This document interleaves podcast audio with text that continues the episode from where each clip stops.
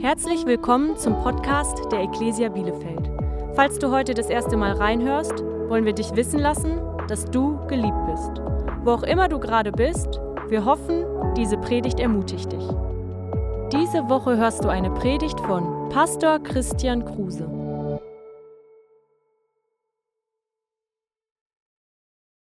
Du darfst das total erwarten und glauben, dass Gott dein Leben segnen möchte. Was das bedeutet ist, Gott möchte dich mit Gutem beschenken. Und zwar nicht nur ein bisschen, sondern Gott möchte dein Leben randvoll machen mit Dingen. Also nicht nur Dinge im Sinne von Geld, sondern die Bibel spricht öfters davon, dass ähm, wir wie so ein Becher sind und er will ihn nicht nur randvoll werden lassen, sondern überfließend voll werden lassen. Soll bedeuten, das sind Dinge, die möchte Gott so sehr auf dein Leben legen, dass nicht nur du davon profitierst, sondern dass sie dein Umfeld ähm, bereichern und verändern.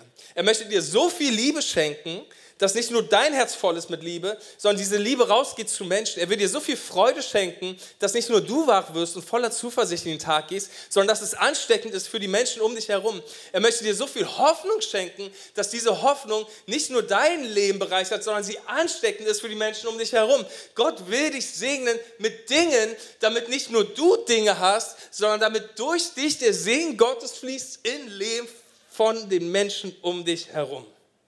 Amen. Und das ist, was Gott tun will. Und die Bibel ist voll davon. Ähm, von 1. Mose bis zur Offenbarung lernst du einen Gott kennen, der es liebt, Menschen zu beschenken. Jeder Mensch, der mit Gott in Berührung kam im Alten Testament, war am Ende gesegnet, war, war reicher, war, wurde von Gott beschenkt. Von Abraham, sein Sohn Enkel dann Jakob besonders, ja, Mose, David, Salomo, die reichsten Menschen, die jemals gelebt hatten, bis hin zu jeder einzelnen Person, der Jesus begegnet ist. Am Ende waren sie alle reicher und gesegneter. Gott ist in ihr Leben hineingekommen und hat sie beschenkt. Und du musst das einfach wissen, Gott will dich segnen. Und was ich heute Morgen mit dir tun möchte, ist, ich möchte zuerst so ein paar Dinge klarstellen, ja, damit wir hier nicht in Schieflage geraten, weil ich sehe schon einige Kopfköpfe rauchen. Grill, ist das dein Ernst? Gott will mich segnen. Was bedeutet das? Soll ich Geld haben und so weiter? Wir wollen, wir sollen so, wir wollen erstmal so ein bisschen ein paar Dinge klarstellen, was, was bedeutet, den Segen Gottes zu empfangen und auf dem Leben zu haben. Und dann wollen wir darüber reden, wie wirst du mehr gesegnet? Ja, also willst du mehr gesegnet werden? Ich will mehr gesegnet werden. Und es gibt so ein paar Dinge, die die Bibel uns zeigen, von denen wir lernen können, wie Gott sich entscheiden wird oder beziehungsweise die Gott dazu bringen wird, Dinge, die Gott dazu bringen werden, uns noch mehr zu segnen. Seid ihr dafür bereit? Okay, das allererste, ähm, was ich dir zeigen will, ist ein Vers aus Sprüche 11, Vers 25, den ich diese Woche echt für mich entdeckt habe und ich finde den so kraftvoll, weil es genau zeigt, was Gott tun möchte. Schaut mal, da heißt es, wenn es den Gottesfürchtigen gut geht, feiert die ganze Stadt. Weißt du, Gott will dich nicht einfach nur segnen, damit du gesegnet bist, sondern wenn er dich segnet, hat er immer das Wohl anderer Menschen im Kopf. Weißt du, dieser Vers anders ausgedrückt heißt auch, hey, wenn die richtigen Leute die richtigen Sachen haben und richtig wissen, damit umzugehen, dann wird eine ganze Stadt davon profitieren. Dann wird das einen Unterschied machen für viele, viele Menschen. Und du musst das verstehen, das ist der Grund, weshalb Gott dich segnen möchte damit du den Segen Gottes einsetzt und wie ein Trichter wirkst und weitergibst, was er in dein Leben hineinschüttet. Du sollst ein Segen sein. Du darfst einen Unterschied machen. Und das ist, was, was der Plan des Segens in deinem Leben ist, dass du andere Menschen damit berührst. Und du musst wissen, das ist eine große Sache hier bei uns in der Kirche und wir reden da ständig drüber. Wir sind davon überzeugt und wir glauben das ganz fest, dass wir länger an einem anderen Ort leben werden als auf dieser Erde. Wir werden viel länger in der Ewigkeit leben als hier.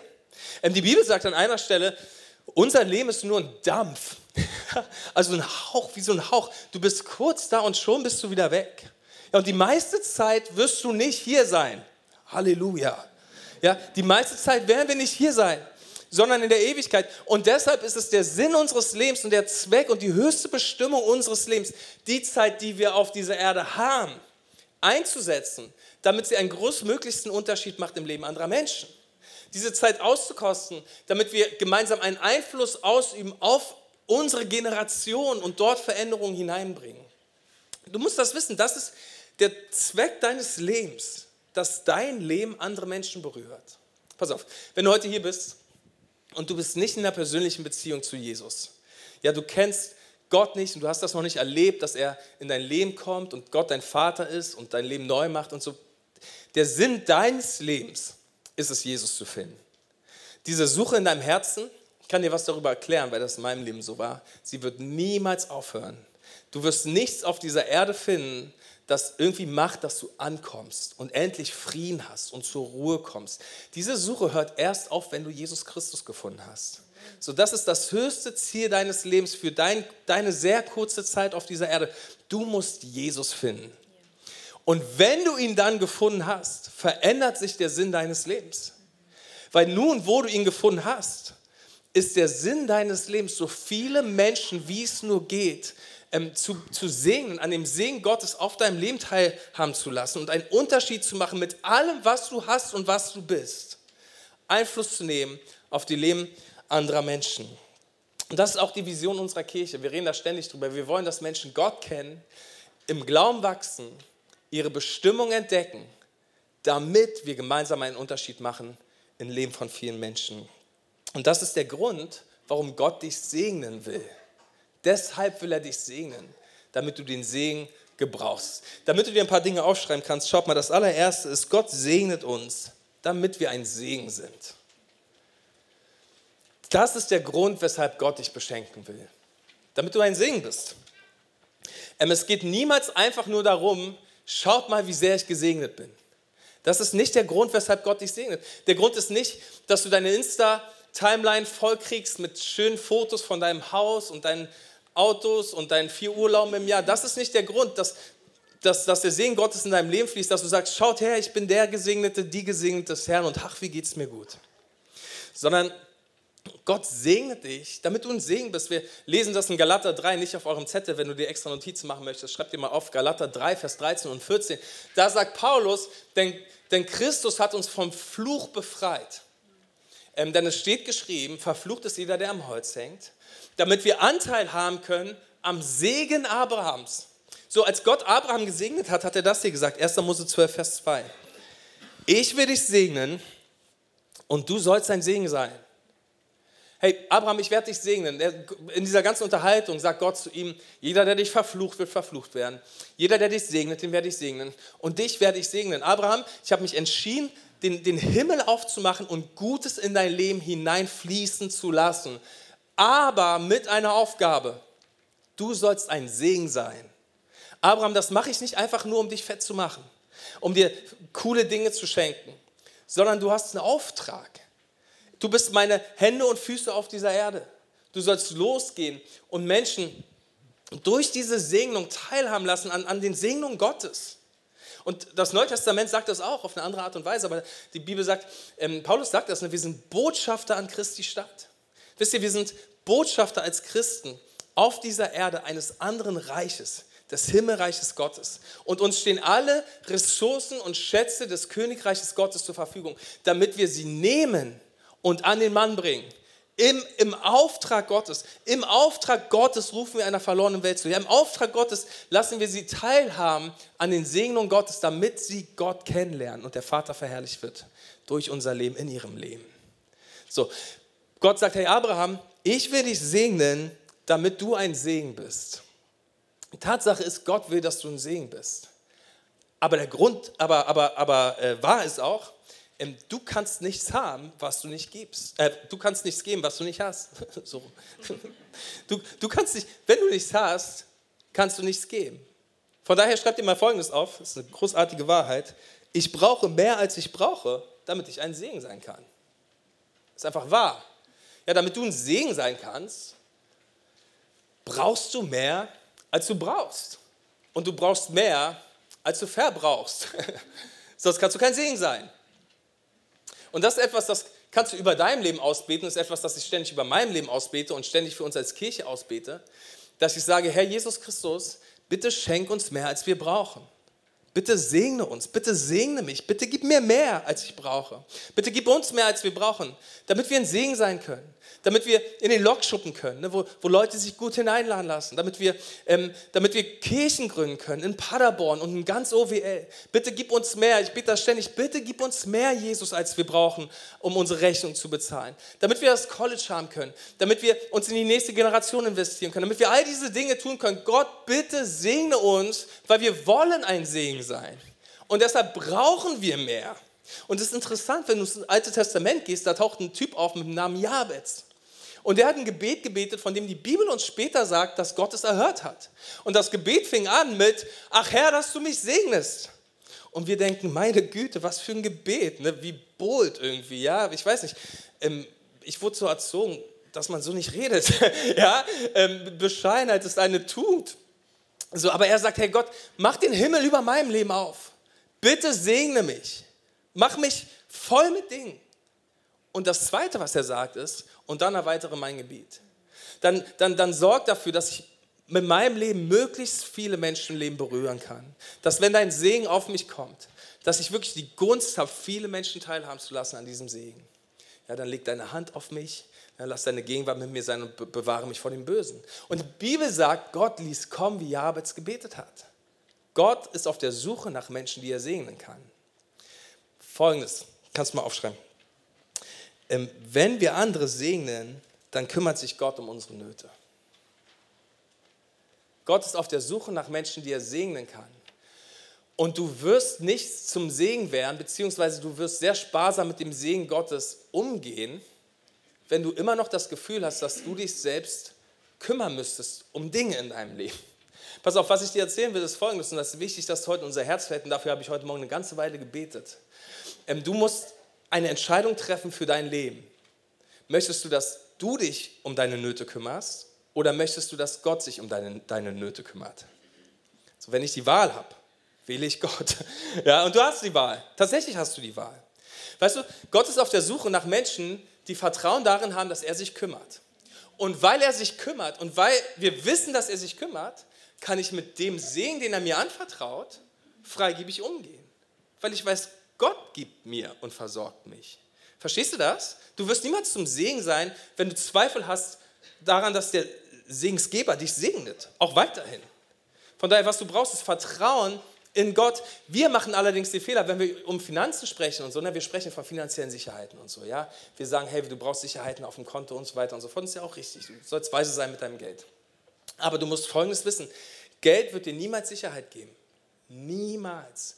Geld wird dir keine Sicherheit geben und du bist gut daran, dir ist gut geraten, wenn du nicht versuchst, Sicherheit im Leben in etwas anderem zu finden als in Jesus Christus.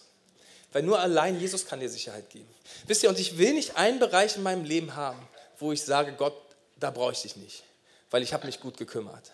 Ja, ich habe da diese Zahl auf dem Konto und sie versorgt mich. Sondern ich will ein Trichter Gottes sein. Wisst ihr, das ist eine Entscheidung, die du triffst, dass du sagst, Gott, hier ist mein Leben, ich bin Trichter. Alles, was du umreinschüttest, ich werde es gut verwalten, ich werde gut haushalten und ich werde es freigebig weitergeben. Ich werde es gut weitergeben. Ich, wenn du mich segnest und entscheidest, mich noch mehr zu segnen, werde ich ein noch größerer Segen sein. Ich werde es nicht horten, ich werde es nicht, nicht bunkern, ich werde all diese Dinge nicht tun, ja, sondern ich werde es ständig weitergeben, weil ich mich so verstehe als ein Trichter Gottes und das ist etwas, was du sein darfst und wonach Gott sucht, nach Menschen, die sagen, hey, wenn du mich segnest, Gott, ich werde es gebrauchen. Ich will mich von dir gebrauchen lassen. Und du wirst dich um mich kümmern, dass immer Neues nachkommt. Es ist wild, es ist ein Leben aus Glauben, aber es ist etwas, pass auf, es gibt nichts, was Gott nicht tun wird für einen Menschen, der so lebt. Ich verspreche dir das. Schau mal, was Jesus sagt in Lukas 18. Ja, erwiderte Jesus, und ich versichere euch, okay, ein Versprechen von Jesus an uns. Wer Haus oder Frau oder Geschwister oder Eltern oder Kinder für das Reich Gottes aufgegeben hat, wird es in diesem Leben vielfältig zurückbekommen und in der zukünftigen Welt das ewige Leben haben. Jesus sagt, hey, was immer du aufgibst auf dieser Erde für mich, du wirst es auf dieser Erde von mir zurückbekommen. Weil wenn du segnest, werde ich dich wieder segnen. Das ist ein wunderbarer Kreislauf. Du bekommst immer mehr Kram. Warum? Weil Gott lässt sich nicht lumpen. Ja? Es gibt nichts, was du einsetzt fürs Königreich Gottes auf dieser Erde, was er dir nicht verspricht, dass er es dir wiedergeben wird. Und im ewigen Leben und in der Ewigkeit Schätze, ja, in der zukünftigen Welt das ewige Leben. Jesus sagte, hey, du wirst es zurückbekommen. Wir vertrauen also nicht der Versorgung. Wir vertrauen also in unserem Leben nicht dem Segen, sondern dem, der uns segnet. Ja, wir vertrauen dem Versorger. Gott wird sich um deine Nöte kümmern, wenn du so lebst. Schau mal, das dritte ist, das müssen wir unbedingt wissen, je mehr Gott uns segnet, umso mehr erwartet er, dass wir andere segnen.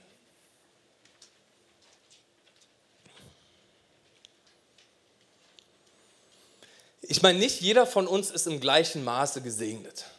Ja, gibt es Unterschiede, wie wir gesegnet wurden. Aber wir alle sind bereits gesegnet. Ich meine, allein die Tatsache, dass du in Deutschland leben darfst, in einem der großartigsten Länder dieser Erde, ist ein Riesensegen. Und dann darfst du auch noch in Ostwestfalen-Lippe leben, der großartigsten Region in diesem Land. Und nicht nur das, Du darfst Teil der großartigsten Kirche weit und breit sein, der wunderbaren Ekklesia. Ja, also ich darf das sagen. Ja. Weißt du, die Tatsache ist, wir sind gesegnet. Weißt du, wenn du zu Hause einen Wasserhahn aufmachst und du kannst die Brühe, die da rauskommt, trinken, geht es dir so viel besser als so vielen Menschen. Und du musst einfach wissen, du bist bereits gesegnet. Gott hat dich gesegnet. Und die Frage ist, hey, hast du diese Verantwortung verstanden, die mit diesem Segen einhergeht? Weil die Bibel sagt das in Lukas 12. Da sagt Jesus, von den Menschen jedoch, denen viel anvertraut wurde, ja, das sind wir, uns wurde viel anvertraut, wird viel verlangt. Und von denjenigen, denen noch mehr anvertraut wurde, ja, das sind eigentlich auch wir, wird auch noch mehr, viel mehr verlangt werden. Mit dem Segen, den wir erleben, kommt eine große Verantwortung. Das ist eine große Verantwortung. Und ich weiß, dass einige hier immer noch nicht glauben, dass sie gemeint sind. Ja, weil keiner von uns fühlt sich reich. Das ist ja das Problem. So, ne? Keiner von uns würde sagen, ich bin reich. Aber die Tatsache ist, wenn du über 40.000 Euro im Jahr machst, gehörst du zu den 1% der reichsten Menschen auf dieser Erde. Keiner sagt Halleluja. ist doch mal jetzt so, preis dem Herrn. So, ne, bin in die Kirche gekommen, dachte, ich bin arm, mein Pastor hat mir erklärt, ich bin reich. Ne?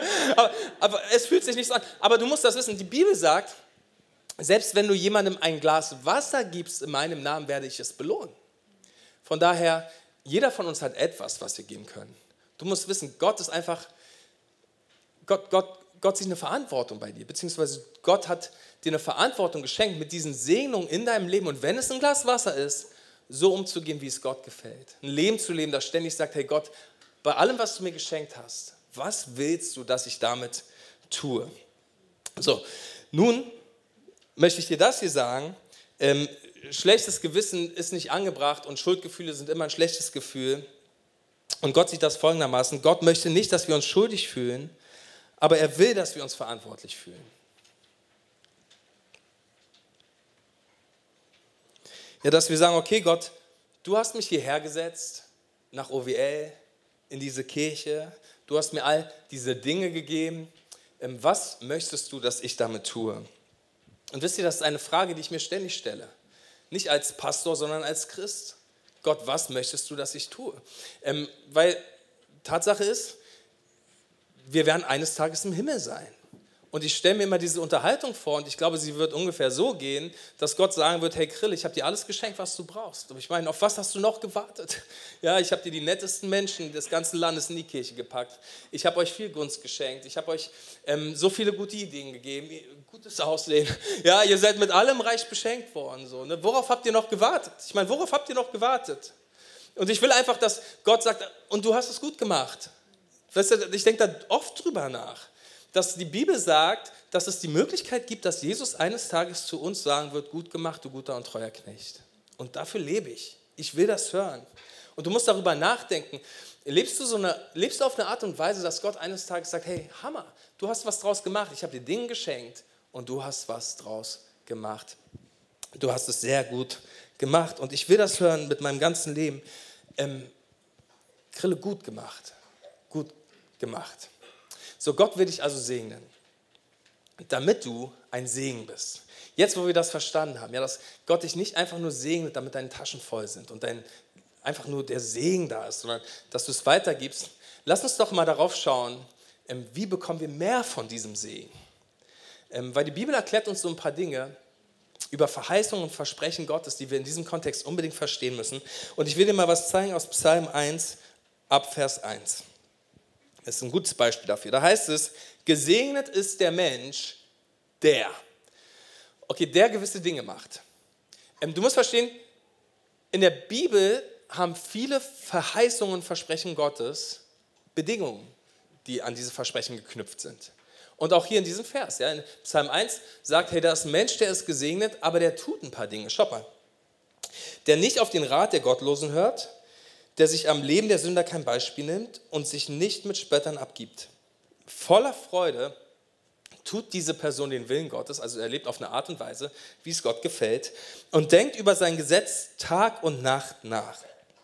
Also pass auf jetzt. Er ist wie ein Baum, der am Flussufer verwurzelt und Jahr für Jahr reiche Frucht trägt.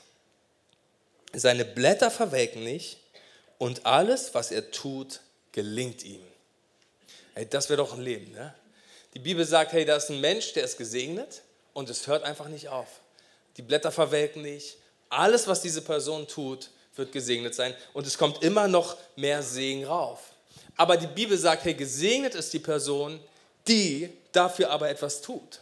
Ja, folgendes darfst du dir mal aufschreiben: Jede Verheißung hat eine Voraussetzung. Die Bibel ist voll davon, dass es heißt, hey, wenn, dann. Ja, wenn, wenn, wenn mein Volk, über dem mein Name ausgerufen ist, sich demütigt, sie beten, dann werde ich ihre Sünden, bekennen, äh, ihre Sünden vergeben und ihr Land heilen. Die Bibel ist voll davon, dass wenn, dann, wenn wir das und das tun, dann wird Gott das und das tun. Und so ist das auch mit dem Segen Gottes. Es gibt Dinge, die sind attraktiv für Gott, dass Gott sich entscheidet, uns mehr zu segnen. Und ich möchte, dass wir eine Kirche sind, die Gott viele gute Gründe gibt, uns zu segnen. Amen. Ich will ein Leben leben, das Gott viele gute Gründe gibt, mich zu segnen. Von daher schreibt ihr mal diese Punkte auf. Das allererste ist, stelle Gott an die erste Stelle. Stell Gott an die erste Stelle. Ich bin mir der Tatsache sehr bewusst, dass es Gott sehr wichtig ist, wo er in meinem Leben kommt. Das allererste Gebot ist, du sollst keine anderen Götter haben neben mir. Also Gott ist das wichtig. Gott hat kein Problem damit, wenn du andere Dinge liebst, aber er hat ein großes Problem damit, wenn du andere Dinge mehr liebst als ihn. Ja, die Begründung ist, weil ich bin eifersüchtiger Gott. Ja? Gott ist das wichtig. Wo in deinem Leben taucht er auf? So, nun will ich dir einen Tipp geben. Such immer wieder nach guten Möglichkeiten, Gott zu zeigen, dass er die Nummer eins ist in deinem Leben. Such nach Arten und Weisen, wie dein Leben das kommuniziert, dass Gott die Nummer eins in deinem Herzen hat. So, wir als Kirche, wir haben immer diese Zeit im Januar, wo wir 21 Tage fasten und beten. Und das ist der Grund. Wir wollen Gott sagen, hey Gott, du kommst zuerst.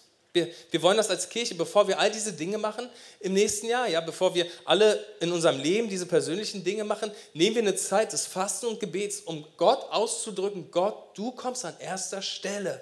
Wir brauchen dich, wir wollen dich, wir wissen, an deinem Segen ist alles gelegen. So, oder was auch immer es ist, ja, ich zum Beispiel jeden Morgen oder die aller, allermeisten Morgen stehe ich auf und gehe aus dem Schlafzimmer raus und heb die Hände, ja, und sage, Herr Jesus Christus, ich danke dir für deine Liebe will dir sagen, du bist mein Gott. Heute Morgen bin ich raus aus dem Schlafzimmer. Ich kann es nicht im Schlafzimmer machen, da liegt meine Frau und mein kleiner Sohn leider immer noch. Gute Tipps sind, äh, kannst du behalten. Aber ich mache die Schlafzimmertür zu und sage, Jesus, ich will dir sagen, dass ich dich liebe heute Morgen. Ja, und ich danke dir, dass du mit mir in diesen Tag gehst. Weil es sind 15 Sekunden, es sind 10 Sekunden, aber sie kommunizieren etwas über mein Leben. Nämlich, dass ich diesen Tag nicht beginnen will, ohne, ohne Jesus gesagt zu haben, dass ich ihn liebe und er an die erste Stelle meines Herzens, an der ersten Stelle meines Herzens ist. Und du musst einfach über eine Art und Weise nachdenken, wie dein Leben das kommuniziert, dass Gott dir wichtig ist. Weißt du, das sind biblische Prinzipien.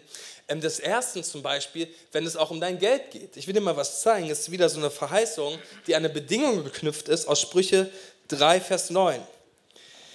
Dort heißt es, Ehre den Herrn mit deinem Besitz, mit den Erstlingen all deines Ertrages. Okay, hier geht es darum, dass die Bibel uns erklärt, dass wir den ersten Teil von allem, was wir verdienen, in die Kirche geben. Also in den Tempel. Ja, hier, das ist dein Tempel, wenn das hier deine Kirche ist.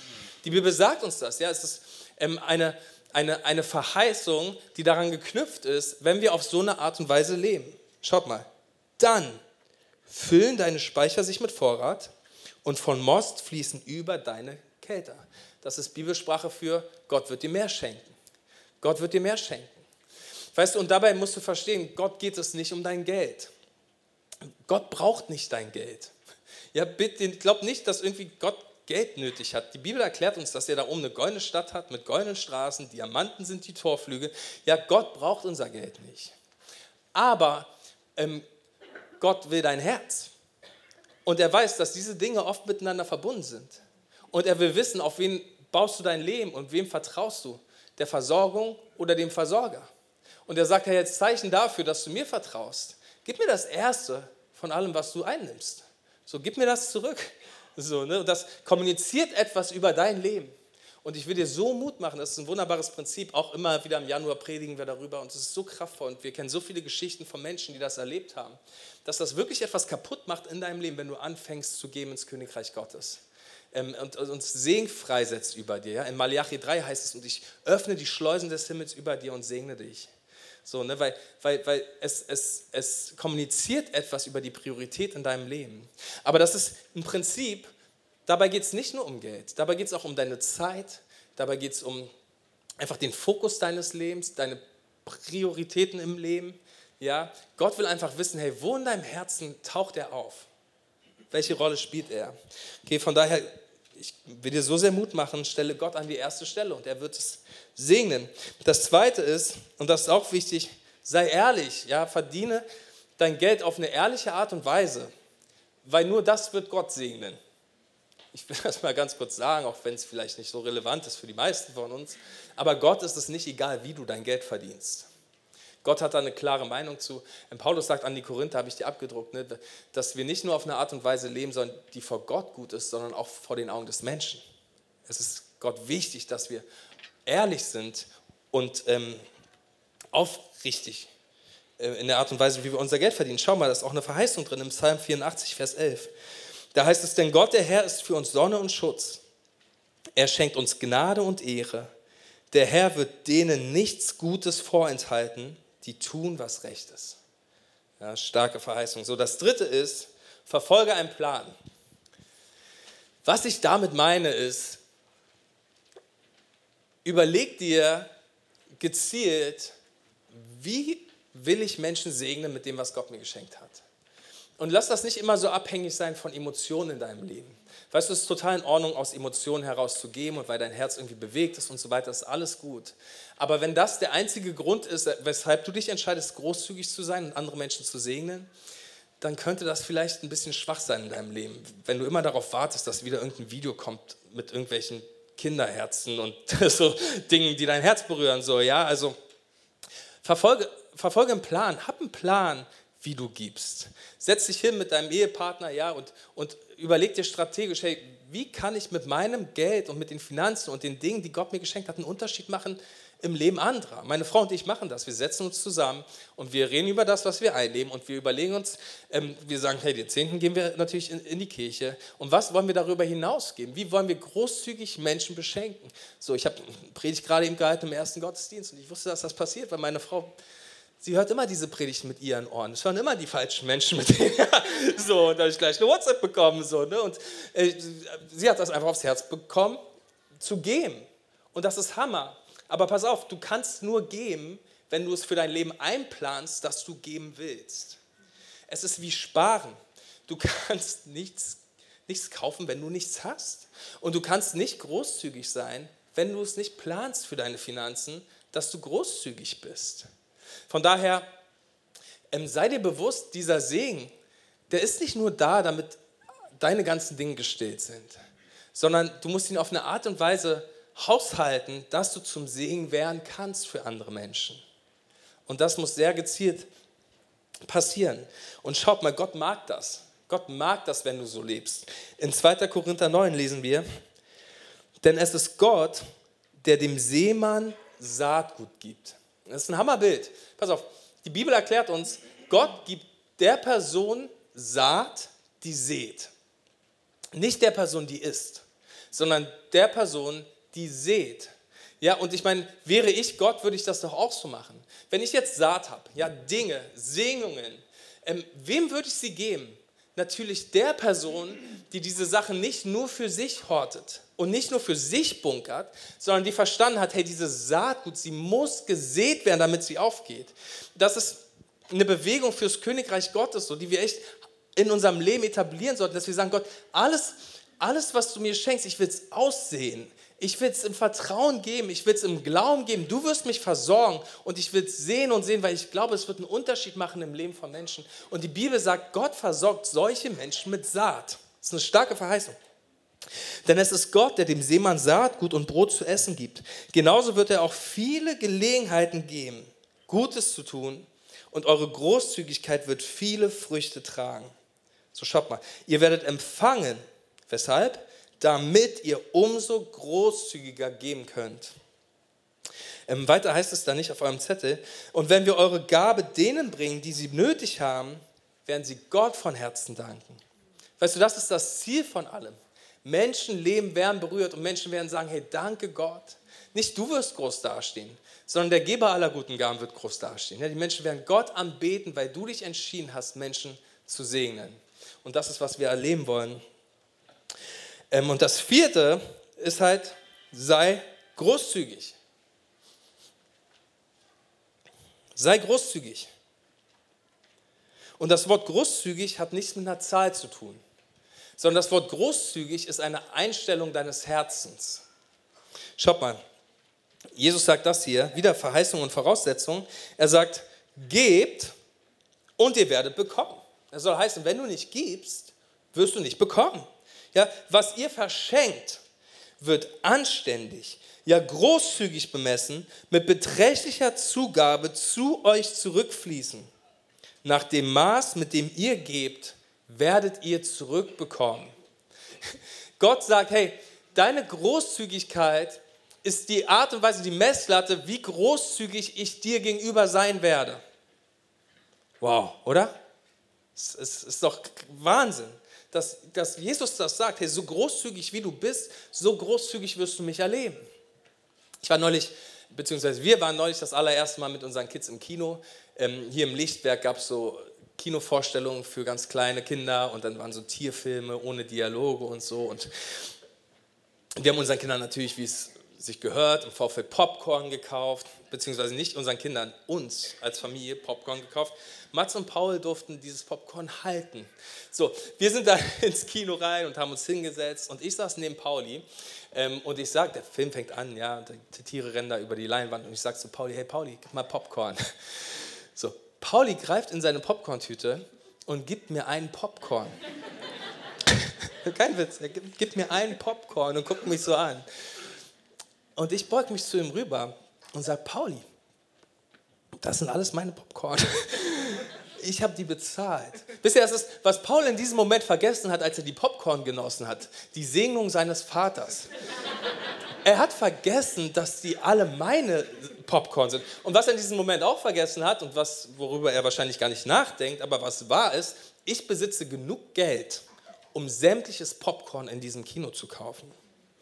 So, und alles, was es braucht, damit er Zugang hat zu der Fülle des Popcorns, ist, dass er mir mit, mit, groß, mit einem großzügigen Herzen begegnet, wenn ich etwas von meinem Popcorn zurückhaben möchte. Wenn ich dieses Herz in ihm entdecke, also ganz kurz, er hat an diesem Tag seine Lektion gelernt, ich sage euch nicht wie, aber er hat sie gelernt.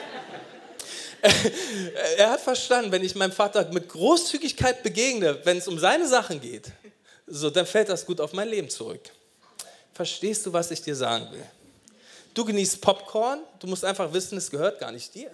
Das ist alles Gott. Die Bibel sagt, dass David sagt, hey, was könnten wir dir zurückgeben, was du uns nicht geschenkt hast? Als sie dieses Opfer bringen für den Tempel. David wusste, ich bin nicht großzügig. Und er hat tonnenweise Gold gegeben und er wusste, das gebe ich Gott zurück, es gehört ihm. Weißt du, alles, was du besitzt, gehört Gott. Du kannst froh sein, dass du 90 Prozent davon behalten darfst. Hätte er sich auch, auch, anders ausdenken können. So, ne? Aber wenn du quasi ihm gibst oder so, du, du bist nicht großzügig, diese Sachen gehören dir nicht. Alles, was du hast, gehört Gott.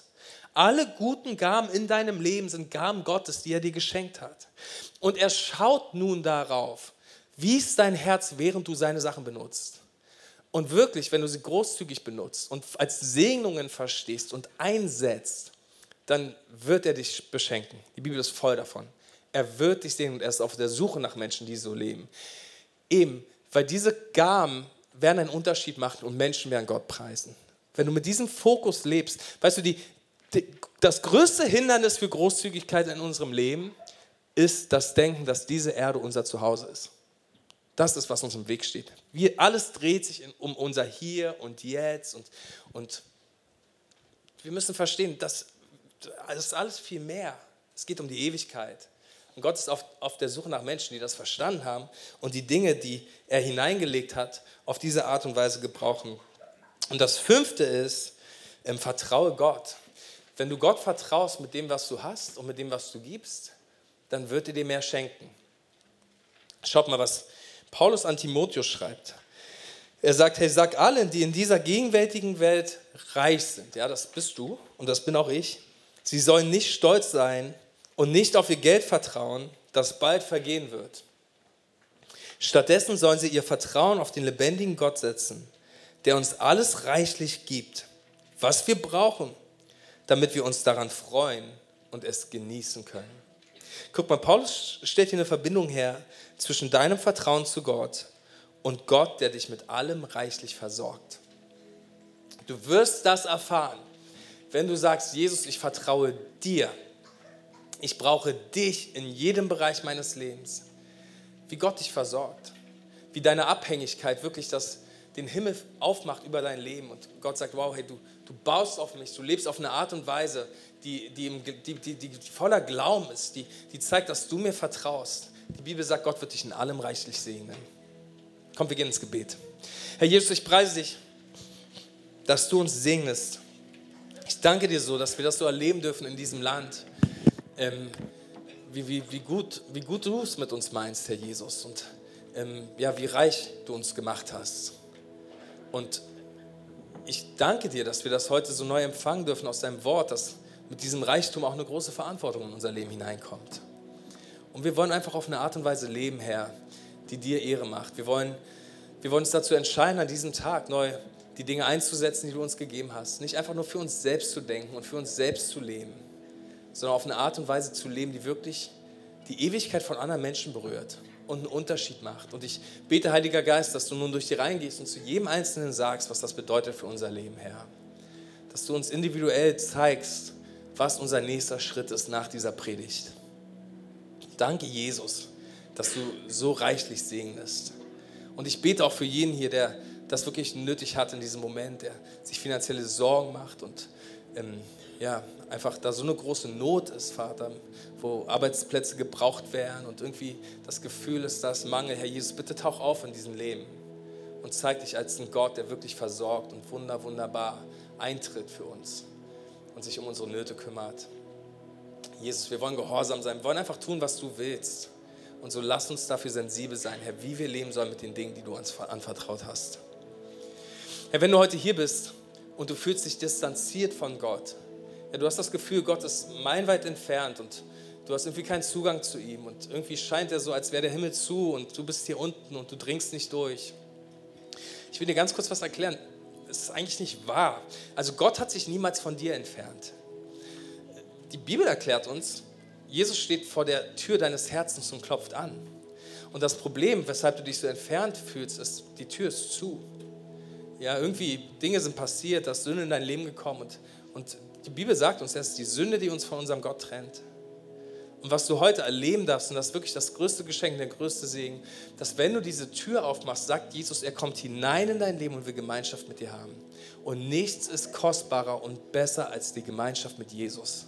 Ein Leben mit Gott. Und das ist ein Geschenk, das Gott dir heute machen will. Und du musst dafür nicht irgendwie lange in die Kirche gegangen sein. Du musst noch nicht mal alles verstanden haben. Alles, was du machen musst, um Gott zu erleben in deinem Leben, ist ihm die Tür deines Herzens aufzumachen, zu sagen, Jesus, bitte komm, hin, komm, komm herein in mein Leben. Ich bin nicht würdig, mein Leben ist nicht in Ordnung, aber gerade deshalb will er ja hineinkommen, um dich heil zu machen und dir neues Leben zu schenken. Und wenn das heute dein Wunsch ist, dann lade ich dich ein, jetzt mit mir zu beten. Ich würde einfach ein Gebet vorbeten und du kannst es zu dem Gebet deines Herzens und deines Lebens machen und es einfach laut mit mir aussprechen. Und vielleicht kann jeder Einzelne Unterstützung geben, der dieses Gebet schon mal gebetet hat. Wenn wir zusammen sagen, Herr Jesus Christus, ich öffne dir die Tür meines Herzens und lade dich ein, in mein Leben zu kommen. Bitte vergib mir, dass ich so lange ohne dich gelebt habe ich möchte dich kennenlernen. Danke, dass du am Kreuz für mich gestorben bist, damit ich dein Kind werden kann. Und ich sage heute Ja zu diesem Geschenk. Hier ist mein Leben. Du kannst es haben. Danke, Geist Gottes, dass du nun mein Herz erfüllst und mich neu machst. Im Namen Jesu. Amen. Komm, wir geben den Leuten mal einen Riesenapplaus, die das gerade gebetet haben. Ey, das ist so Hammer, was in deinem Herzen ist. Danke, dass du dabei warst. Mehr Informationen über die Ecclesia Bielefeld findest du auf bielefeld.church.